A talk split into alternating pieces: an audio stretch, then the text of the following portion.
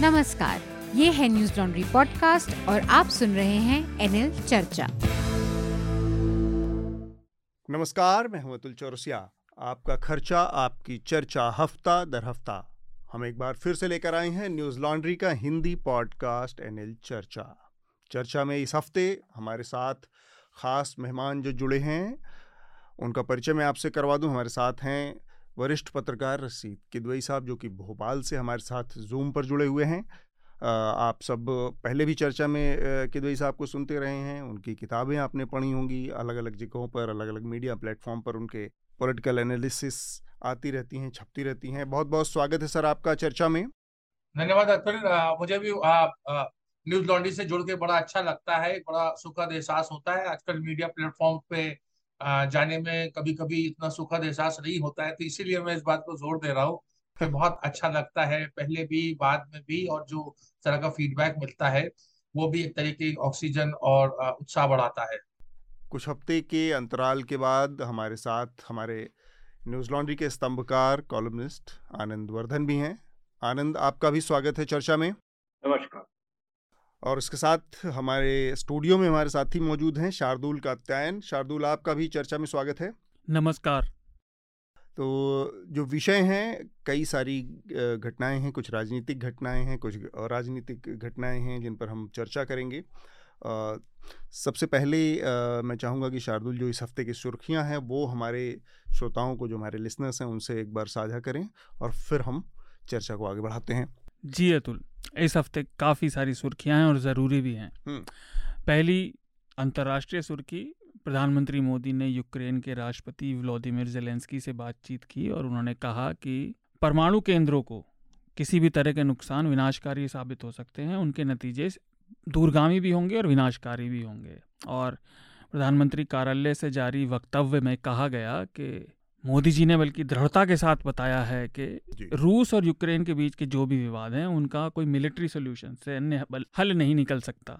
हम्म। दूसरी सुर्खी भी उसी से जुड़ी है। इसके एक दिन बाद रूस के राष्ट्रपति व्लादिमीर पुतिन ने प्रेस कॉन्फ्रेंस की और अपने संबोधन में उन्होंने कहा कि ज़्यादा दबाव अगर रूस पर बनाया गया तो वो परमाणु हथियार भी इस्तेमाल कर सकते हैं और ये सबके लिए चिंता की बात है। काफ़ी लोग देशों ने राष्ट्राध्यक्षों ने इस पर चिंता जताई है। हम्म। अगली सुर्खी चुनाव आयोग से जुड़ी है। आयोग ने मंगलवार को सभी मान्यता प्राप्त राष्ट्रीय और प्रादेशिक राजनीतिक दलों को एक पत्र लिखा कि आयोग चुनाव की जो आचार संहिता है उसमें बदलाव के बारे में सोच रहा है मॉडल कोड ऑफ़ कंडक्ट में। और उसने इसका प्रस्ताव रखा है प्रस्ताव में आयोग कह रहा है कि राजनीतिक दल चुनाव प्रचार में जो आर्थिक वादे करते हैं खासतौर से कुछ बांटने के कुछ सुविधाएँ मुफ़्त देने के उन्हें यह भी बताना चाहिए कि वो इसे आर्थिक रूप से कैसे सफल करेंगे इम्प्लीमेंट कैसे करेंगे और इसके लिए उन्होंने दलों से उन्नीस अक्टूबर क्या आएगा कैसे आएगा किस ज़रिए से आएगा? हाँ वो उसका बजट में कैसे जगह बनाएँगे उसकी और उन्होंने इसके लिए जवाब जो उनकी राय मांगी है राजनीतिक दलों की 19 अक्टूबर तक का समय दिया है हम्म। अगली सुर्खी जम्मू कश्मीर से है वहाँ पर मंगलवार को गृह मंत्री अमित शाह ने राजौरी में अपनी रैली में घोषणा की और कहा कि जम्मू कश्मीर के पहाड़ी समुदाय को अब वहाँ पर अनुसूचित जनजाति के आरक्षण में जगह दी जाएगी हम्म। ये गुजर बकरवाल कम्युनिटी है जो कश्मीर की जो कि एक तरह से नोमैड्स हैं जो एक जगह से दूसरी जगह पर विचरण करते रहते हैं हाँ तो उन्होंने बताया कि शर्मा कमीशन ने अपनी रिपोर्ट में इसको रिकमेंड किया है इसका समर्थन किया है और प्रशासनिक कार्यवाही पूरी होते ही ये लागू कर दिया जाएगा हम्म। अच्छा श्रोताओं के लिए गुजर और बकरवाल समुदायों के पास पहले से ये आरक्षण है और उनमें थोड़ी अगर हमारे पास समय रहा तो हम बात भी करेंगे। पहाड़ी समुदाय की तरफ़ से आरक्षण की मांग काफ़ी समय से थी। एक और ज़रूरी खबर जो कल ही आई बृहस्पतिवार को कि वर्ल्ड बैंक की एक रिपोर्ट आई जो बताती है कि 2020 में महामारी के समय भारत में पाँच करोड़ साठ लाख लगभग पाँच करोड़ साठ लाख लोग गरीबी की चपेट में आ गए मतलब उनका आर्थिक नए लोग। हाँ हम्म। नए लोग उसमें जुड़ गए जुड़ गए। गरीबों में। और इस रिपोर्ट की अभी डिटेल ज़्यादा बाहर नहीं आए हैं क्योंकि ये कल देर से ही आई थी और हो सकता है हम आगे इस पर बात भी करें। लेकिन एक ध्यान देने वाली बात जो है कि वर्ल्ड बैंक को इसमें सीएमआईई के डेटा का उपयोग करना पड़ा क्योंकि भारत ने 2011 से देश में गरीबों की गणना फिर से नहीं की है। हम्म। तो ये काफ़ी लंबा समय है जो नहीं हुआ और ये एक बड़ी लापरवाही है। गुरुवार को ही एक और चिंताजनक खबर भी आई। डब्ल्यू ने विश्व स्वास्थ्य संगठन ने अलर्ट जारी किया कि गाम्बिया में छियासठ बच्चों की मौत के पीछे भारत के चार कफ सिरप हो सकते हैं। आ, हम सब जानते हैं कि भारत दुनिया में दवाओं का एक बड़ा निर्यातक भी है। हम्म।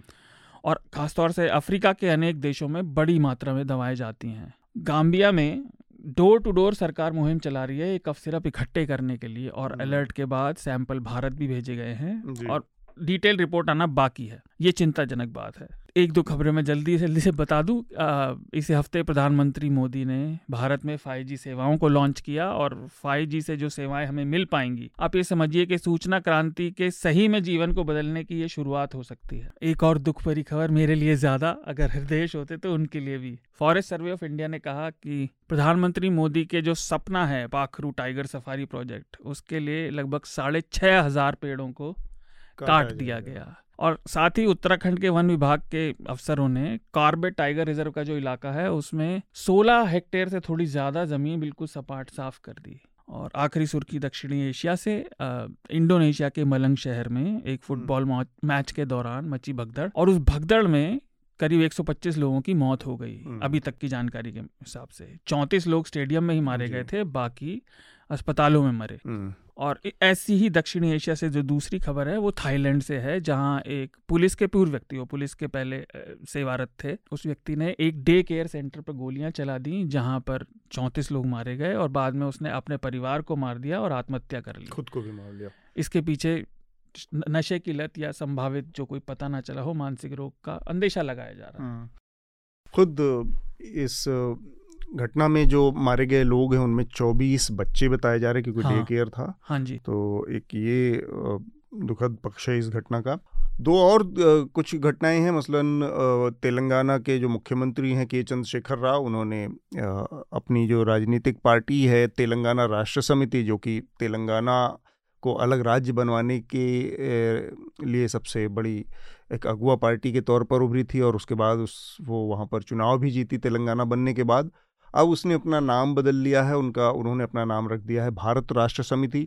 और इसके पीछे के चंद्रशेखर राव की अपनी एक मंशा है कि वो एक देशव्यापी नेता के, एक क्षेत्रीय नेता के बजाय एक देशव्यापी नेता के तौर पर, एक राष्ट्रीय नेता के तौर पर अपनी छवि को स्थापित करना चाहते हैं। आगामी चुनाव में इस तरह से वो अपनी भूमिका को देखते हैं। कुछ दिन पहले अगर आपको याद हो तो के चंद्रशेखर राव ने अलग अलग विपक्षी पार्टी जो क्षेत्रीय दल हैं अलग अलग छोटे छोटे उन लोगों, उनके नेताओं से भी मुलाकात की थी और उसके बाद अब उनका ये नया कदम सामने आया है। देखते हैं इसमें आगे और क्या डेवलपमेंट्स होती हैं। और एक छोटी सी खबर और छोट, लेकिन घट, दुर्घटना ही है जो कि दशहरा के बाद दुर्गा पूजा के बाद वो दुर्गा विसर्जन के वक्त घटना सामने आई पश्चिम बंगाल के जलपाईगुड़ी ज़िले में। वहाँ पर एक फ्लैश फ्लड आया और वहाँ पर दुर्गा पूजा को दुर्गा विसर्जन कर रही एक भीड़ उसकी चपेट में आ गई। अब तक कहा जा रहा है इस घटना में आठ लोगों की मौत हो चुकी है। बड़ी संख्या में लोग घायल हुए हैं कुछ लापता भी हैं। तो एक ये घटना है। अतुल मैं एक बात पूछना चाह रहा था आप आगे बढ़ें। राष्ट्रीय दल बनने के लिए तो तीन राज्यों में मेरे ख्याल से एक मत प्रतिशत चाहिए होता है। बिल्कुल तीन चार राज्यों में आपकी उपस्थिति होनी चाहिए और ओवरऑल जो वोट परसेंटेज है उसका एक सर्टेन हिस्सा हाँ। होता है जितना उतना अगर आपने सिक्योर किया है तभी आप बन सकते हैं। जी आ, आपने जो ये प्रश्न पूछा था वो उसका मैं भी कोशिश कर सकता हूँ जी जी बिल्कुल बिल्कुल बताएँ सर। ये दो तरीके के एक तो ये मैं कर सकता हूँ कि मैं विशाल भारत पार्टी का अध्यक्ष हूँ और मेरी पार्टी विशाल भारत के नाम से है हम्म। लेकिन उसका टेस्ट जो होता है वो इलेक्शन कमीशन जिसको ग्रांट करता है वो उसकी इलेक्टोरल परफॉर्मेंस की जैसा अतुल जी आपने कहा बिल्कुल सही है कि छह फ़ीसदी वोट मिले उसे हम्म। अगर छह फ़ीसदी का वोट का उसके पास बनता है जहाँ भी वो चुनाव लड़ता है राज्यों में तीन राज्यों में या उसकी दो चार लोकसभा की सीटें हो हम्म। तो मतलब किसी तरीके से इलेक्ट्रोल पॉलिटिक्स में आपका इम्प्रिंट हो तो वो बनता है यहाँ के ऊपर हम्म। चंद्रशेखर राव के केस में आ, उनका आप जानते हैं कि तेलंगाना में बहुत ज़्यादा प्रभाव है जी। आ, लेकिन तेलंगाना के बाहर बिल्कुल प्रभाव गौड़ है तो क्या वो आंध्र में और क्योंकि आप पूरा इतिहास पता है कि विभाजन हुआ था आंध्र का तेलंगाना और वो तो आंध्र में उनके लिए पकड़ बनाना बहुत मुश्किल है हम्म। एक चैलेंज है वो मेरे ख्याल से एक राष्ट्रीय पार्टी के रूप में अपने आप को पॉलिटिकली चौबीस के लिए तैयार कर रहे हैं। आप देखें तो नरेंद्र मोदी के सामने टक्कर में अभी कोई नेता नज़र नहीं आता एक तरफ़ नीतीश कुमार भी है कह सकते हैं ममता बनर्जी है अरविंद केजरीवाल है राहुल गांधी है। लेकिन अगर पुराने लोग एक कार्यक्रम देख और सुन रहे हो तो उन्हें याद होगा कि देवीलाल की जो भूमिका थी उन्नीस सौ नवासी में के विश्वनाथ प्रताप सिंह थे। लेकिन जो आपको पता होगा कि प्रधानमंत्री पद का जो ताज था वो गठबंधन ने देवीलाल को दिया था। और देवीलाल ने वो ताज उतार के वो विश्वनाथ प्रताप सिंह के सर पे रख दिया क्योंकि विश्वनाथ प्रताप सिंह का बड़ा विरोध था चंद्रशेखर और दूसरे लोगों की तरफ़ से। हम्म। तो तो जो चंद्रशेखर राव है वो राष्ट्रीय पार्टी बनाने का उनका मकसद ये है कि वो ये प्रधानमंत्री की रेस में आए क्योंकि वहाँ उन्होंने सब चीज़ें के को सौंपना चाह रहे हैं अपने बेटे को।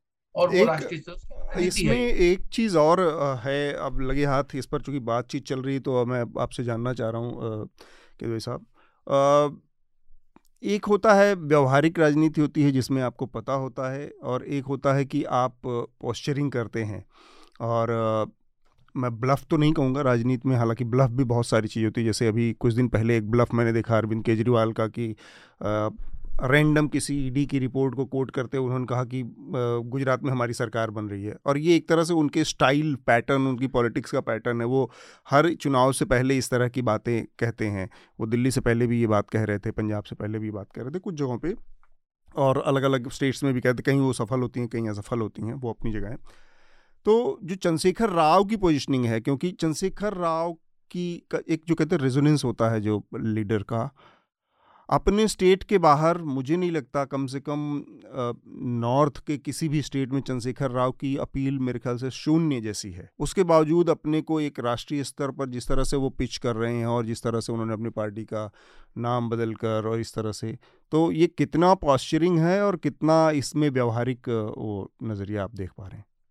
मतलब जी आपने बड़ा रोचक और गुड़ भी तरीके का प्रश्न पूछा है। तो देखिए हम अगर अपने देश के इतिहास में देखें तो कई बार ऐसे मौके आए हैं जैसे देवेगौड़ा बने आई के गुजराल बने चरण सिंह बने और चंद्रशेखर। ये चार प्रधानमंत्री एकदम से ध्यान में आते हैं जो प्रधानमंत्री बने लेकिन उनके अपने दल के संख्या बहुत कम थी। जी। तो चंद्रशेखर राव को कहीं ना कहीं ये लगता है कि कम दल का मतलब दस बारह लोकसभा का सदस्य भी हो तो भी वो बन सकता है क्योंकि अगर कोई विकल्प ना हो, जैसे मैंने पिछले रिस्पॉन्स में भी कहा तो वो एक किंग मेकर की भूमिका में अपने आप को प्रेजेंट कर रहे हैं। देखिए, देश में बहुत सारे दल हैं करीब अगर आप देखें तो आ, ऐसा कहा जाता है कि करीब हमारे यहाँ जो लोकसभा में है और मुझे एक समय तो अड़तालीस थे लेकिन चौतीस पैंतीस अभी भी राजनीतिक दल होंगे छोटे बड़े मिला के। तो उनको जोड़ पाना कांग्रेस और भाजपा तो दो है बाकी सबको जोड़ पाना जो खासतौर से जो कोलिशन सरकार जिसको हम हिंदी पट्टी में खिचड़ी सरकार कहते हैं खिचड़ी सरकार में कोई एक एक सूत्रधार होता है।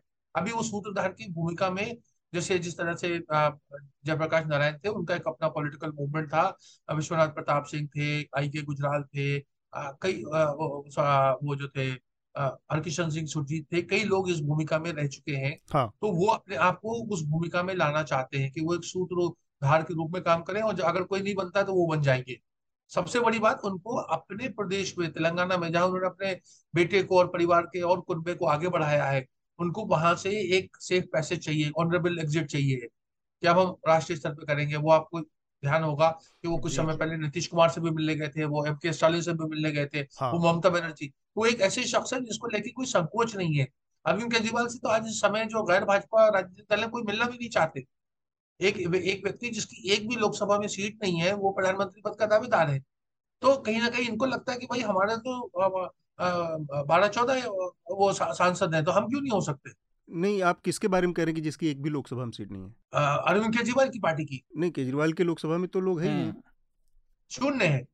नहीं पंजाब से उनके पास सीटें थी अभी वो सब राज्यसभा से आएँगे। नहीं नहीं उसके तो पहले ये संगरूर वाली सीट उनके पास थी अब अब गई है। हाँ अभी अभी मैं कह रहा हूँ आज हम्म। की स्थिति में उनके पास लोकसभा में शून्य है। हम्म। एक भी सीट नहीं है। जी। और प्रधानमंत्री पद के दावेदार है तो ये मतलब हमारी भारतीय राजनीति की खूबसूरती कह लीजिए या जैसा आपने शुरुआत में कहा कि हवा बनाने वाली बात है हवा बनती आती ब्लफ। ब्लफ। ब्लफ मास्टर के नाम की मूवी भी थी सिनेमा भी था। आनंद आपको क्या लगता है ये जो चंद्रशेखर राव का जो अपनी पिचिंग है कितना हवा है और कितना इसमें पानी है?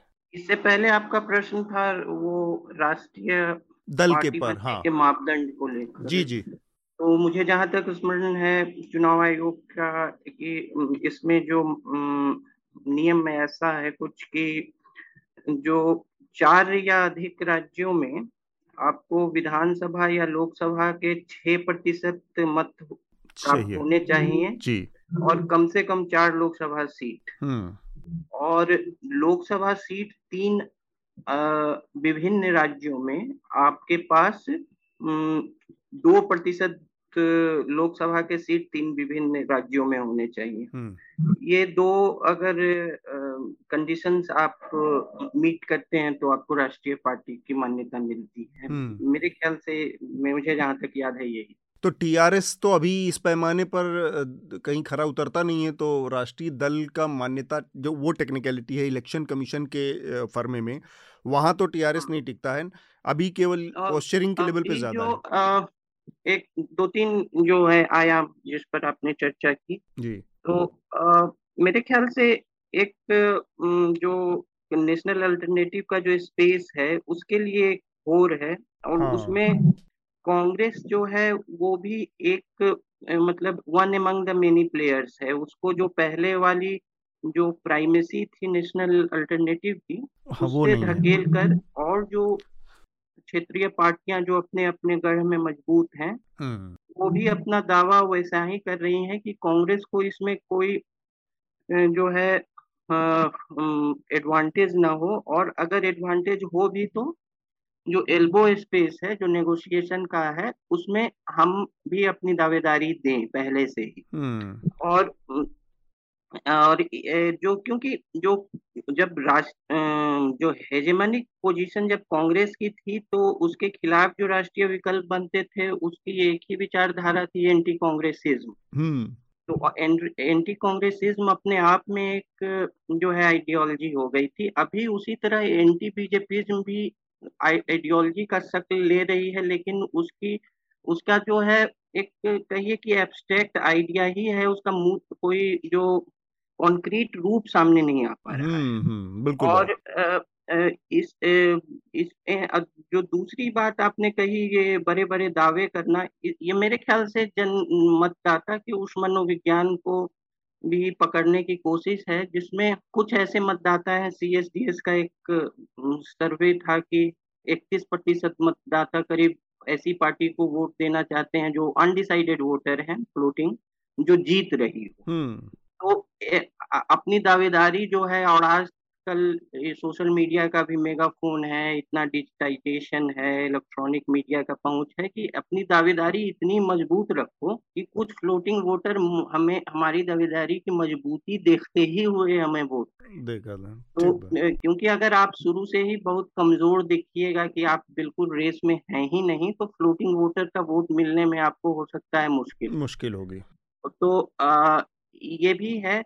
और जहाँ चंद्रशेखर राव का उनका जो है सीमित है मतलब वो तो आपने जैसा कहा सीमित जो एक आधार है और H D Kumaraswamy Karnataka के अलावा उनके पास और क्षेत्रीय वो पटना आए थे तो नीतीश जी से भी उनका तालमेल नहीं बना और वो सार्वजनिक भी हो गया। एक अजीब वो गरीब वो प्रेस कॉन्फ्रेंस कैसा वो एक अजीब हाँ, सा वो आप उठिए आप बैठिए वाले का एक अजीब तमाशा हो गया। हाँ। तो आ, वो वही है जैसे कि अभी हरियाणा में जो रैली इन्होंने की थी उसमें भी जो है जो इंडियन नेशनल लोक दल के ओम प्रकाश चौटाला जो है कांग्रेस को अलग रखने के पक्ष में दिख रहे थे नीतीश जी साथ लाने में उसका उसकी भी एक अलग राजनीति है उसको आ, आ, आगे बात कर सकते हैं। ठीक बात। तो शार्दुल आपको कुछ जोड़ना है इसमें? ये जो राष्ट्रीय राजनीति का इसमें है फिर हम आगे बढ़ते हैं। नहीं बस कुछ नहीं केवल एक चीज़ श्रोताओं के लिए कि कुछ ऐसी तस्वीरें भी सामने आई जिसमें टीआरएस के लोग जनता को मुर्गे और शराब बांट रहे थे। तो बाकी जो मेरा पॉइंट है वो चुनाव आयोग की बात में मैं कर अच्छा वो और ये भी बड़ा अजीब सा ये पहली बार मैंने देखा कि वो ज़िंदा मुर्गे दे रहे थे।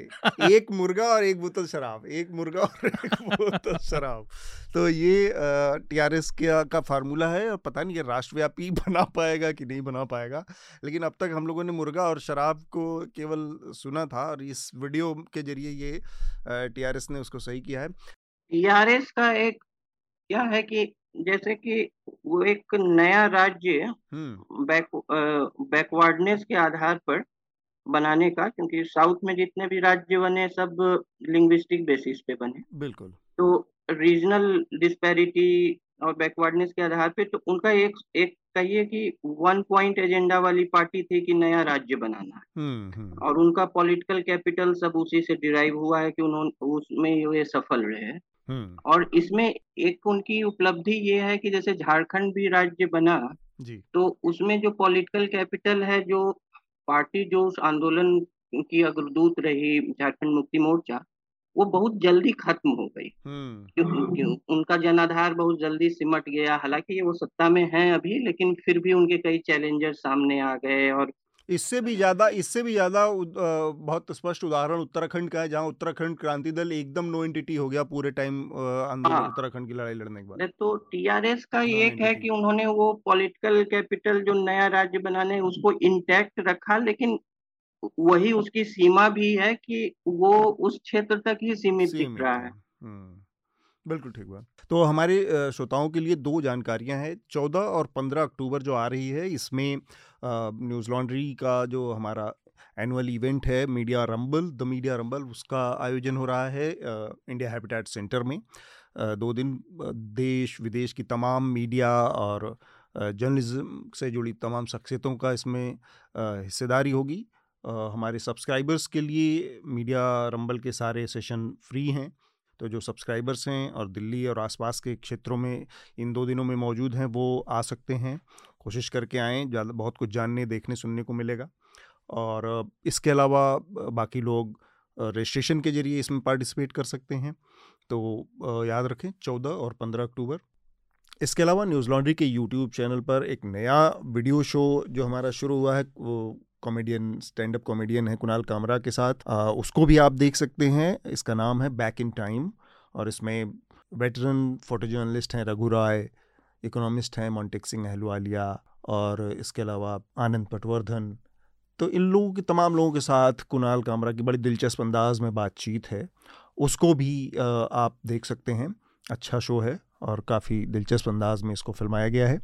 आ, हम अपनी बातचीत जो शुरू करेंगे आ, उसमें हालाँकि हमने पिछले हफ़्ते भी बात की थी फिर भी थोड़ा सा मैं इस पर बातचीत कर लेना चाह रहा हूँ कि काफ़ी नकारात्मकता फैल गई कांग्रेस पार्टी के अध्यक्ष पद के चुनाव को लेकर और रसीद किदवई साहब हमारे साथ हैं। जिस तरह से ये पूरा नौटंकी हुई और अशोक गहलोत का जो रूप दिखा उसके बाद फिर एक बार फिर से लोगों का अटेंशन राहुल गांधी की उस पदयात्रा की तरफ़ जा रहा है। और पदयात्रा में जो कुछ भी चीज़ें चल रही हैं उस पर मैं आपकी अगर प्रतिक्रिया जानना चाहूँ तो पहली बार सोनिया गांधी उसमें हिस्सा लेने पहुँची कल। यानी कि बृहस्पतिवार को और करीब एक घंटे तक वो के आसपास वो उस यात्रा का हिस्सा रही। कर्नाटक, केरल जिस तरह से इस पूरी यात्रा में इन दो राज्यों को तवज्जो दी जा रही है, वो बची हुई कांग्रेस की जो राजनीतिक ज़मीन है, ज़मीन है उस पर फोकस कर रही है कांग्रेस या फिर पूरे देश में कांग्रेस को मज़बूत करने का इरादा है? क्योंकि गुजरात में बहुत हाल हाल में अभी चुनाव होने जा रहे हैं। और ऐसा लग रहा है कि बिना लड़े ही कांग्रेस पार्टी ने वहाँ सरेंडर कर दिया है। किदोई साहब। जी। अतुल जी आपने जो ये प्रश्न पूछे वो प्रश्न ऐसे हैं कि उसमें पूरी एक पुस्तक लिखी जा सकती है। इतना लंबे अध्याय हैं। लेकिन मैं समय का ध्यान करते हुए बहुत ही मोटे मोटे तौर पे बातों को चर्चा करने पड़े देखिए जैसा हम अपने जीवन में अपनी गाँव देहात शहर के जीवन में जानते हैं कि जो विषम परिस्थितियाँ आती हैं तब आपको हितैषियों का और अपने जो रिश्तेदार या जो आपसे जितने जुड़े हुए लोग होते हैं उनका आपको असली चरित्र पता चलता है हाँ। कि वो आपके प्रति कितने संवेदनशील है आपके प्रति कितने गंभीर है आपके प्रति उनको कितना सम्मान का और प्रेम का भाव रखते हैं राजनीतिक दल में भी यही मापदंड यही पैमाना अपनाना चाहिए और नज़र भी आता है कि जो जब विषम परिस्थिति से कोई राजनीतिक दल गुजर रहा होता है तो उसकी अंदरूनी राजनीति में जो उठा पटक होती है नौटंकी का शब्द आपने इस्तेमाल किया वो तमाम चीज़ें उसका एक तरीके का दर्पण होता है। तो हमें जो जो जो हम उस राजनीतिक दल को देख रहे हैं वो हमारे लिए बहुत रोचक होता है। उनके लिए तकलीफ़ दे हमारे लिए रोचक है। हम्म। देखिए वफादारी का पैमाना राजनीति में बड़ा अटपटा सा रहता है बदलता रहता हाँ। है। बहुत बहुत सॉलिड कोई सॉलिड चीज़ नहीं है वफादारी। अशोक अच्छा दूसरी बात ये होती है कि पॉलिटिकल जो कम्युनिकेशन है जिसमें राहुल गांधी का खास तौर से कि वो नैरेटिव जो है वो साफ़ होना चाहिए भ्रम की स्थिति नहीं होनी चाहिए हाँ। ऐसा माना गया कि अशोक गहलोत को अगर राष्ट्रीय अध्यक्ष बनाएँगे तो वो राजस्थान का मुख्यमंत्री का पद छोड़ देंगे हम्म। तो ये जो ये ये एक, एक उसमें एक भ्रम का विषय था मतलब उनको अशोक गहलोत को किसी ने कहा नहीं और इस वजह से और अशोक गहलोत ने भी मतलब जब उस मुख्यमंत्री पद का आ, को पकड़े रहने के लिए तमाम सीमाएँ तोड़ दी तो ये एक हमें और ऐसा हुआ कि सोनिया गांधी अब जो उनकी पूरी एक जो उनकी लेगेसी है उसमें एक दाग एक धब्बा लग गया कि वो सोनिया गांधी अपने राष्ट्रीय अध्यक्ष होते हुए कांग्रेस पार्टी का एक जो है विधायक दल की मीटिंग भी नहीं करा पाई जयपुर में। ये एक धब्बा उनके ऊपर लग गया जो इतिहासकार बाद में लिखेंगे।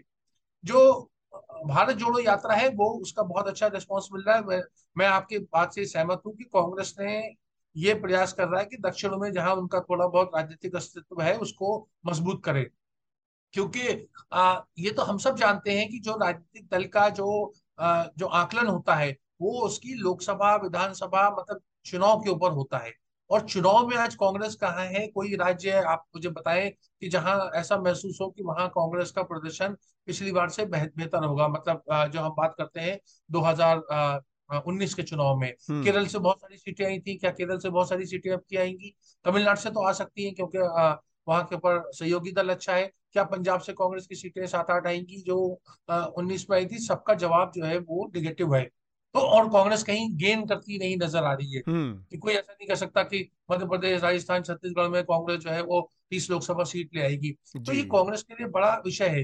राहुल गांधी ने वो सब कर रहे हैं जो मुझे लगता है कि चौदह या उससे पहले उन्हें करना चाहिए था। मतलब नो योर राहुल गांधी। आप राहुल गांधी को जाने समझे कि राहुल गांधी को मैं व्यवहार कुशलता है और वो एक आज्ञाकारी बेटे की तरह माँ की मतलब जूते के फीते बाँध रहे हैं वो छोटे बच्चों के साथ खेल रहे हैं। तमाम चीज़ें जो एक राहुल गांधी को नॉन सीरियस पप्पू कैरेक्टर के रूप में इतने साल प्रोजेक्ट किया राहुल गांधी ने उस यात्रा के ज़रिए उसका जवाब दिया है। लेकिन ये जवाब बहुत पहले आ, आ जाना चाहिए था। मुझे लगता है राहुल गांधी सात आठ साल आ, लेट है। टोटल मिला करके जो कांग्रेस के अध्यक्ष का चुनाव है वो एक प्रयास था।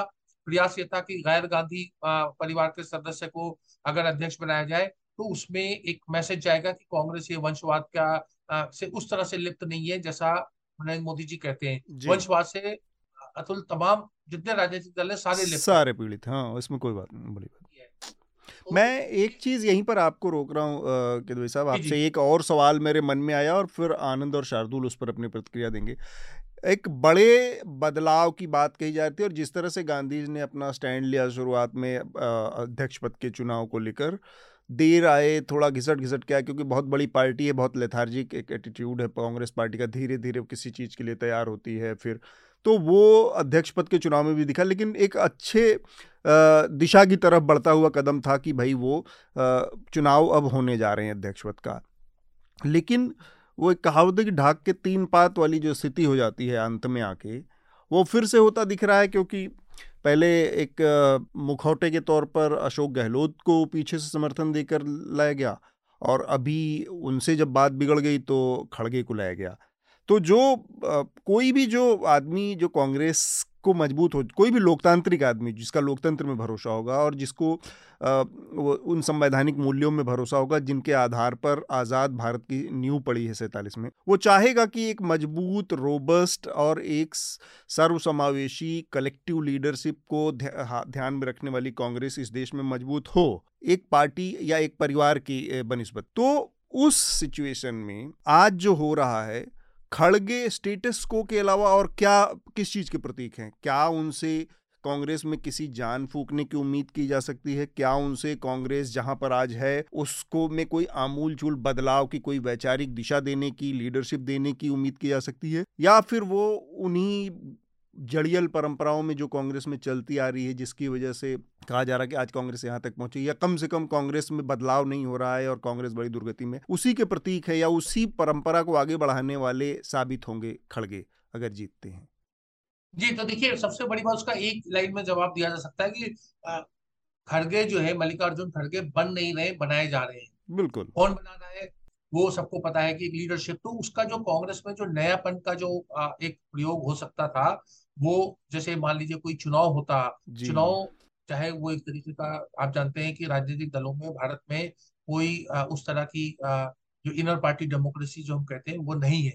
किसी राजनीतिक दल में नहीं है और कांग्रेस कोई अपवाद नहीं है। लेकिन उसका एक कम से कम एक जो आडम्बर एक, एक वो बनाया जाता बिल्डअप करते वो बिल्डअप भी नहीं हो पाया। और उसमें कांग्रेस के साथ एक बहुत बड़ी चूक भी है फजीयत भी है। और जो फिर मैं वही कह रहा हूँ कि जब पार्टी मुश्किल दौर से गुजर रही होती तो इसमें कोई भाजपा का या दूसरी राजनीतिक दलों का दोष नहीं है ये अंदर कांग्रेस में लोगों का असली चेहरा हमें अशोक गहलोत और सबका और सोनिया गांधी देखिए कितनी विवश नज़र आती है हाँ। आप उनको कह सकते हैं कि वो सदी की ये महिला और वो महिला लेकिन इन सबसे कोई नहीं अपनी आखिर में अंत में क्या हो रहा है अपनी पार्टी भी गांधी परिवार नहीं चला पा रहा है और ये मुझे लगता है आ, ये सब सबको ज़ाहिर है और हाँ। यही सबसे बड़ी चुनौती है आनंद खड़गे को लेकर आपका जो विचार क्या हाँ, खड़गे जी मैं राशिद जी की बात पर को ही आगे बढ़ाते हुए मैं कह रहा हूँ कि ये जो अभी एक चुनाव का जो प्रारूप अभी वर्तमान प्रारूप तैयार हुआ उससे पहले जो इसकी पृष्ठभूमि जो गहलोत प्रकरण है जी। उस उसमें एक चीज़ महत्वपूर्ण है कि वो एक तरह से दर्शाती है कि कांग्रेस का अध्यक्ष पद जो है बहुत आकर्षक क्यों नहीं रहा? हम्म। तो कम से कम एक मुख्यमंत्री पद के मुकाबले तो करता ही आकर्षक नहीं है तो अशोक गहलोत क्यों नहीं रहा? उसका एक कारण तो ये भी है कि मैं एक देखा जा सकता है कि अगर दस पंद्रह राज्यों में कांग्रेस की सरकार रहती मान लीजिए केंद्र में नहीं भी रहती दस दस पंद्रह राज्यों में सरकार रहती तो भी जो है गहलोत का यही रवैया रहता।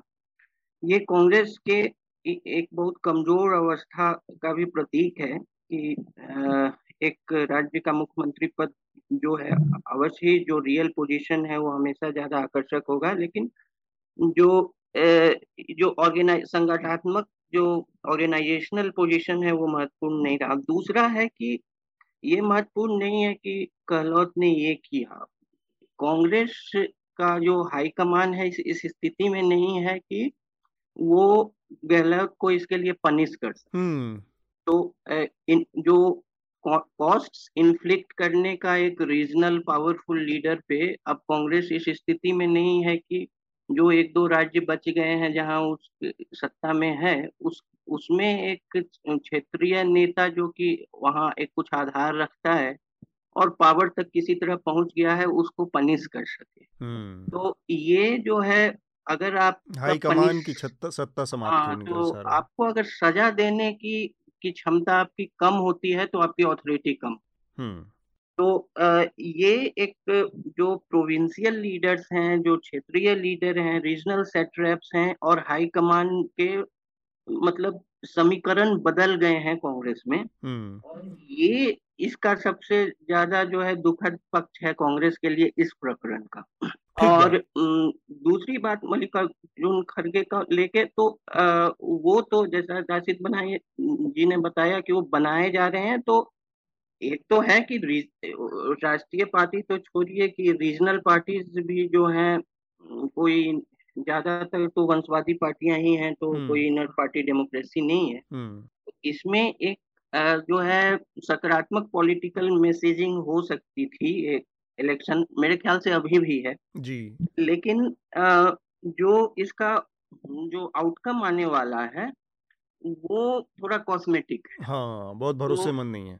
हाँ वो थोड़ा कॉस्मेटिक है और उसको आइडेंटिटी पॉलिटिक्स दलित कैंडिडेट हैं वगैरह से किया जा सकता है लेकिन वो लोकसभा में भी लीडर रह चुके हैं और उनका प्रदर्शन जो है लोगों ने देखा है जी, इस तरह का। और और दूसरी बात है कि एक नेशनल इमेजिनेशन जो हो जो टैक्टिकल एक्यूमेन हो कि रणनीति चुनावी रणनीति वगैरह जो गहलोत गांधी परिवार के आदमी होने के बावजूद भी वो कम से कम वो लाते हम्म, कि हम्म। उनके पास एक टेक्टिकल एक्यूमेन है एक हिंदी भाषी राज्य के एक ओबीसी चेहरे हैं हम्म, और एक वो सब चीज़ जो है मल्लिकार्जुन खड़गे में जो है मिसिंग है। बिल्कुल।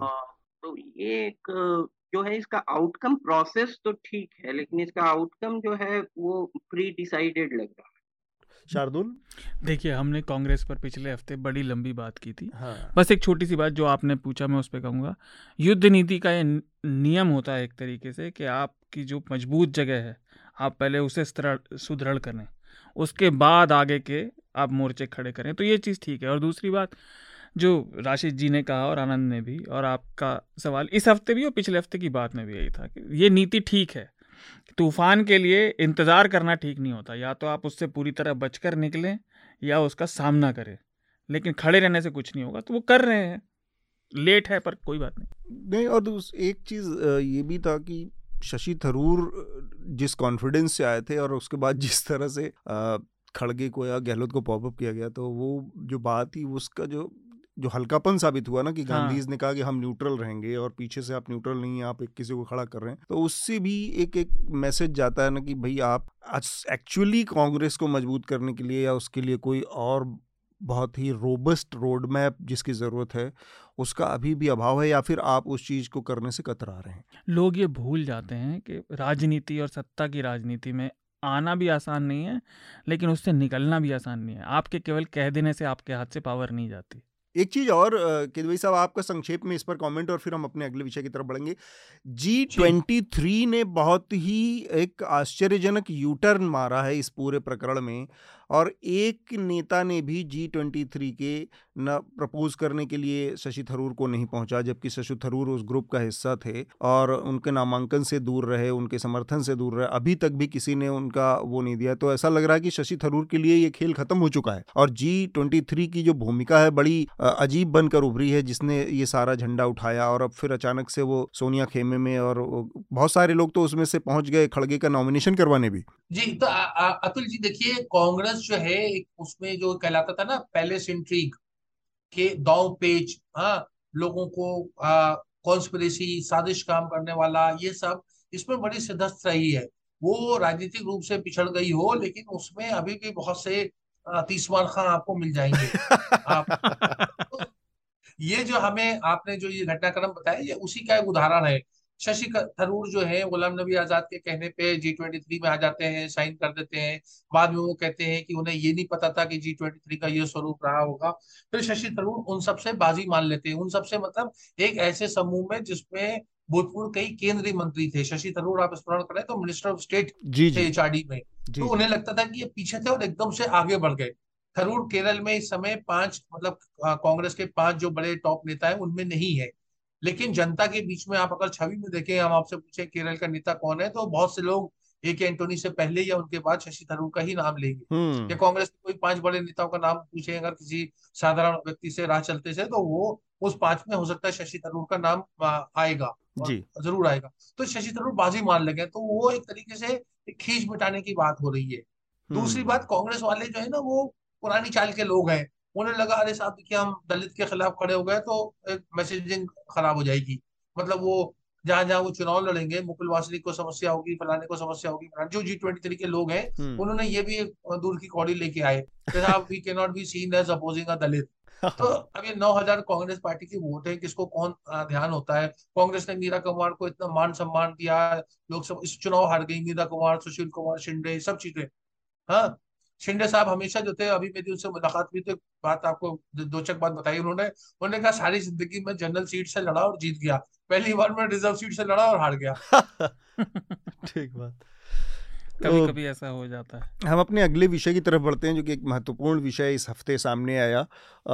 चुनाव आयोग ने एक पत्र जारी किया है और उसमें उन्होंने ये प्रस्ताव रखा है कि जो राजनीतिक दल वादे करते हैं चुनावों में लोगों के लोगों को फ्रीबीज की, जो रेवड़ी बांटने की, उसको आर्थिक रूप से उसकी फिजिबिलिटी कैसे तय करेंगे, उसके लिए ज़रूरी संसाधन, धन कहाँ से मुहैया होगा, उस पक्ष को स्पष्ट करना या उनके मैनिफेस्टो में जो वादे हैं, उन, उसके आर्थिक पहलुओं को स्पष्ट करना और उसके लिए रोड मैप बताना, उन दलों की ज़िम्मेदारी होनी चाहिए, ऐसा चुनाव आयोग का। चुनाव आयोग का अब तक का जो नज़रिया रहा है, अब तक का रवैया रहा है और जो उसका मैंडेट है कॉन्स्टिट्यूशनल मैंडेट है, उसके मुताबिक संक्षेप में अगर मैं बात बताऊँ तो निष्पक्ष तरीके से चुनाव आयोजित करवाना, नतीजे घोषित करवाना और फिर राजनीति के रास्ते से हट जाना, राजनीति अपना काम करती है।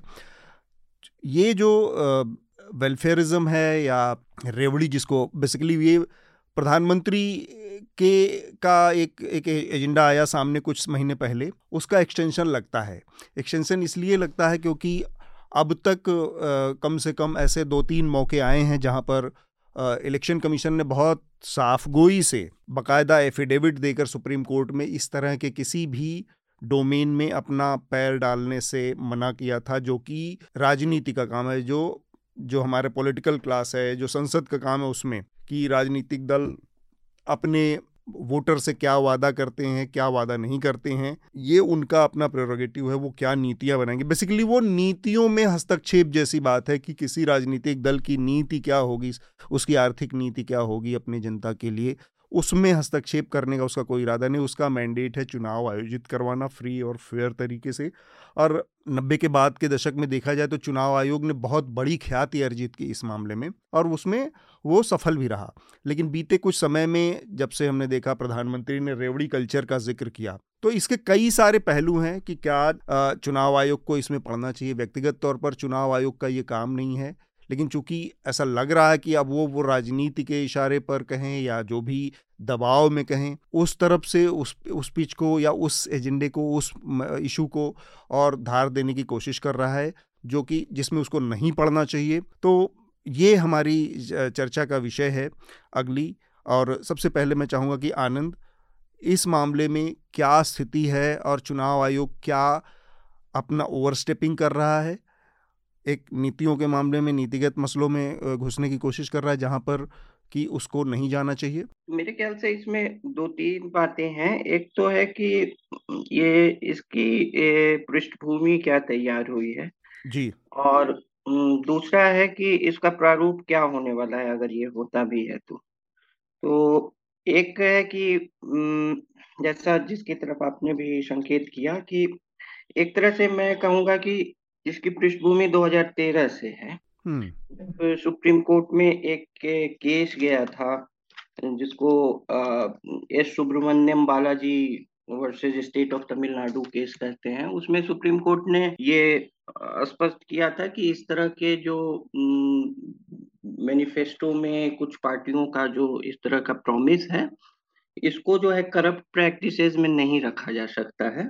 रिप्रेजेंटेशन ऑफ़ पीपुल एक्ट 1951 में और जिसमें कई चीज़ें थी कि सोना देना या ग्राइंडर मिक्सी देना मिक्सर देना और बहुत तरह की चीज़ें, कलर टेलीविज़न देना वगैरह ये सब तो ये नहीं है और चुनाव आयोग को उस समय चुनाव आयोग उन्नीस 2013 में करना चाहता था कि कुछ इसमें हस्तक्षेप किया जाए, लेकिन सुप्रीम कोर्ट ने मना कर दिया था, जिसका अभी जो अगस्त में सुप्रीम कोर्ट ने एक तरह इशारा किया कि चुनाव आयोग इस पर गंभीर नहीं है।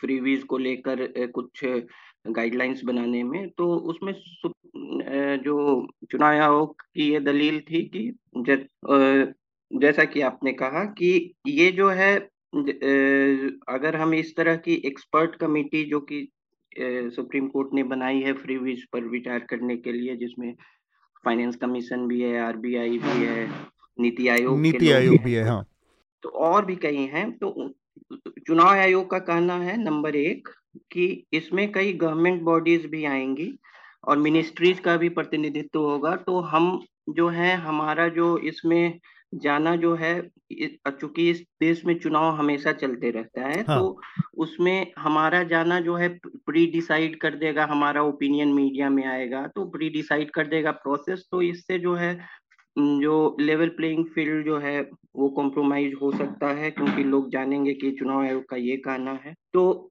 इस पे हम इस एक्सपर्ट कमेटी में नहीं जाएँगे तो आर्टिकल 324 जो जिससे चुनाव आयोग अपना कॉन्स्टिट्यूशनल मैंडेट लेता है उसमें चुनाव आयोग भी एक कॉन्स्टिट्यूशनल बॉडी है वो भी कई चीज़ों पे जो है सुप्रीम कोर्ट कई चीज़ों में उसे भी बाध्य नहीं कर सकता है दूसरी बात है कि एक पैरेलल इससे एक और घटना मैं बताता हूँ कि हम्म। जब चुनाव खत्म हुए उत्तर प्रदेश वगैरह के तो टाइम्स ऑफ़ इंडिया और कई अख, दूसरे अखबारों ने एक नौकरशाहों की मीटिंग प्रधानमंत्री से रिपोर्ट की थी जिसमें नौकरशाहों ने फ्रीवीज को फ्लैग किया था कि जो वित्तीय स्थिति है इससे डगमगा सकती है वगैरह वगैरह और उसको लेकर। लेकिन मेरे ख्याल से अभी जो चुनाव आयोग का इसमें जो सामने आया है जो मीडिया रिपोर्ट्स में वो एमसीसी को उसका प्रारूप बना ये ओवर रीच है चुनाव आयोग का और ये सुप्रीम कोर्ट का भी ओवर रीच है मेरे ख्याल से। हम्म। इसमें इसको एमसीसी का एक रूप देना चाहिए मॉडल कोड ऑफ़ कंडक्ट जो कि एक वॉल्यूंटरी इंस्ट्रूमेंट हो। ये कम लोग याद रखते हैं कि एमसीसी जो है वो राजनीतिक पार्टियों ने खुद बनाया था। खुद उस पर प्रारूप तैयार किया था और राजनीतिक पार्टियों को खुद बैठकर ये करना चाहिए कि क्या फिजिबल वादे हो सकते हैं और क्या नहीं और उसका मेरे ख्याल से ये फोर्स्ड नहीं किया जा सकता है क्योंकि जो स्टेट रिसोर्सेज का कैसे वितरण हो हम्म। और और जो वित्तीय संसाधन है वो भी महत्वपूर्ण है। मैं इरेस्पॉन्सिबल वेलफेयर पॉलिटिक्स के पक्ष में नहीं हूँ रिस्पॉन्सिबल वेलफेयर पॉलिटिक्स होनी चाहिए।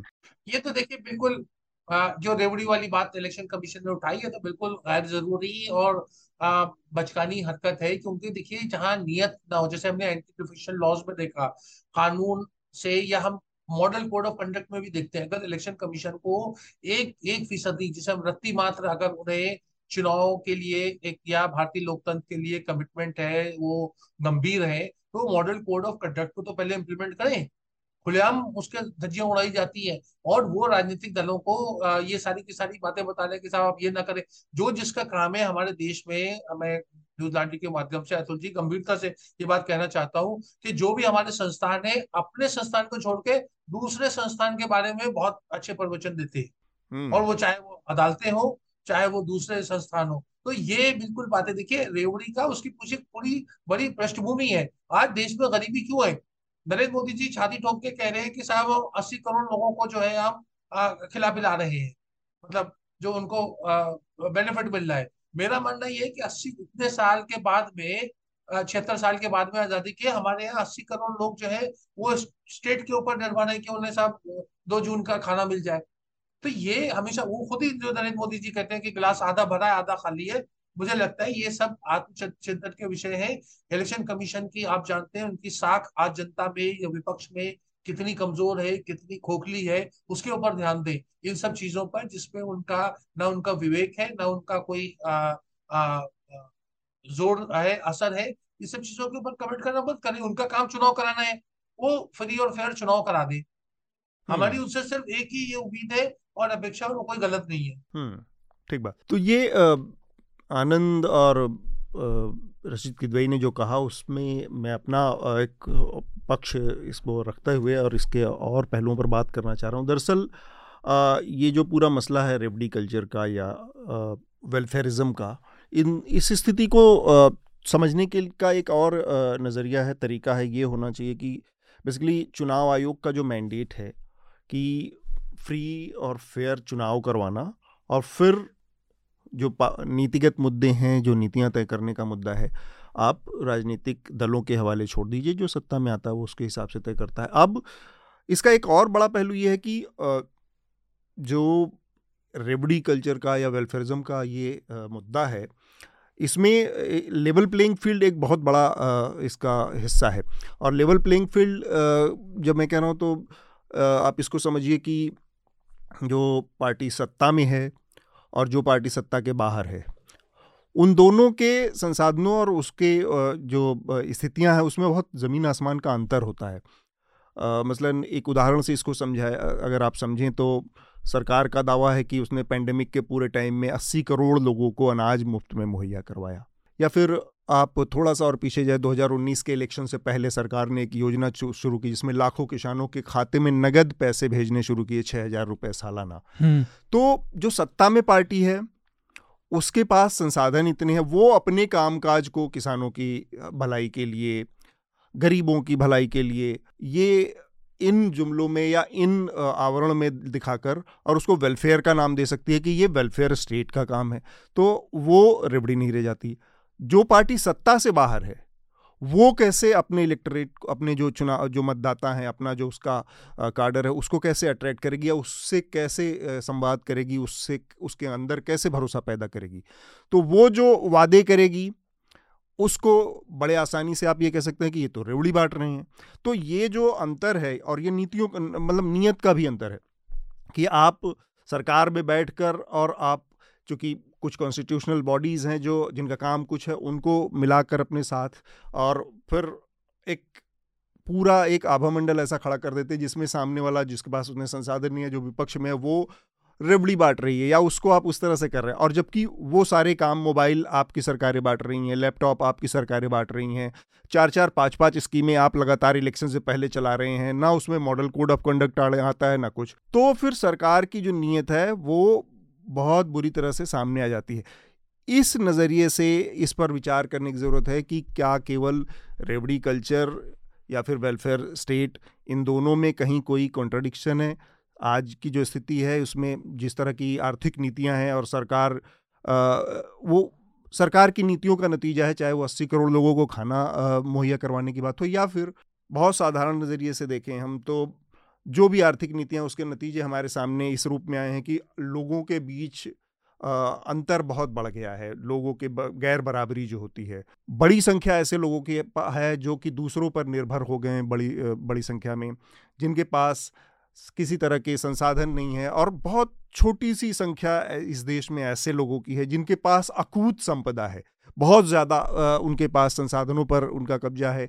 तो ये हमारी जो भी आर्थिक नीतियाँ रही हैं, उसके नतीजे में ये सामने आया है और ख़ासकर पिछले तीस साल की नीतियों के नतीजे में सामने आया। तो जब इस तरह की नीतियाँ इतने बड़े पैमाने पर भेदभाव और लोगों के बीच गैर बराबरी को बढ़ावा दे रही हैं, तब वेलफेयर स्टेट के नाम पर जो भी राजनीतिक दल हैं, जो भी इस सत्ता के, इस लोकतंत्र के स्टेक होल्डर हैं, उनकी ये ज़िम्मेदारी बनती है कि वो अपने मतदाताओं को कुछ भी करें या, और मुझे नहीं लगता कि ये कुछ भी ऐसी ऐसे वादे या ऐसी चीज़ें लोगों से कही जाती हैं जो कि पूरी तरह से अनफिजिबल हो या अनकंट्रोल्ड हो। ज़रूर इसमें ये हो सकता है कि थोड़ा सा इसमें एग्जेजरेशन किसी चीज़ में हो सकता है थोड़ा सा कम हो सकता है, फिर भी ये ज़िम्मेदारी है कि उन लोगों तक। ज़ाहिर सी बात है, वो एस्पिरेशंस जो कलर टीवी की या लैपटॉप की या मोबाइल की होगी, वो अगर अपना मतदाता हर राजनीतिक दल का अगर वहाँ तक नहीं उसकी पहुँच है और ये समझने का ज़रिया उन दलों के पास अपने मैकेनिज्म हैं तो उन तक कैसे पहुँचेगा? सत्ता में आने के बाद ही तो स्टेट उसको पहुँचा सकते हैं। तो ये एक एक चीज़ है जिसको रेवड़ी और वेलफेयर के बीच में बहुत सधे तरीके से सोचने की ज़रूरत है और कम से कम इसमें कॉन्स्टिट्यूशनल्स बॉडी जो हैं, उनको इसका मोहरा, इसका हथियार न बनाया जाए, ये बहुत इंपॉर्टेंट चीज़ है। शार्दुल? देखिए अतुल, आपने, रशीद जी ने और आनंद ने लगभग राजनीति से जुड़ी काफ़ी बातें की और मैं उनसे अग्री भी करता हूँ।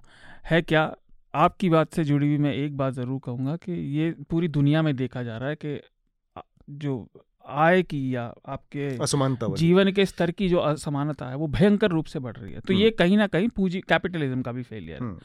हमें समय के साथ सिस्टम बदलना होगा और मैं चुनाव आयोग से जुड़ा भी यही बात करने वाला था कि और मैं ये बात हर हफ़्ते करता हूँ ये रनिंग थीम हो गई है। रिफॉर्म जब भी अटके रहेंगे ना तो वो यथास्थिति को नहीं चलने देंगे। या तो आप उसमें लगातार सुधार कर सकते हैं किसी भी सिस्टम में या वो नीचे जाने लगेगा। हम्म। उसकी प्रभावशीलता कम हो जाएगी। चुनाव आयोग ने ये कहा है कि चुनाव आयोग को पार्टियाँ ये हिसाब दें। पहली बात यह है कि चुनाव आयोग का काम है जो सत्ता का ये द्वंद्व है। भाई, पहले तो सही में लड़ाइयाँ होती थी ना, अब जनमत की लड़ाइयाँ। इस लड़ाई में वो जो नियम हम, जिसमें हम सब राज़ी हैं, उसको संभाले। वो इसीलिए संवैधानिक पद है। प्रश्न ये है कि आप नई चीज़ लाएँगे तो जो आर्थिक वो हिसाब लेंगे, उसकी जाँच कौन करेगा? क्या वो वित्त मंत्रालय को लेंगे? मैं बिल्कुल टेक्निकल डिटेल में जा रहा हूँ। क्या वित्त मंत्रालय उनका तो फिर क्या सत्ता दल का उसमें भागीदारी नहीं हो जाएगी?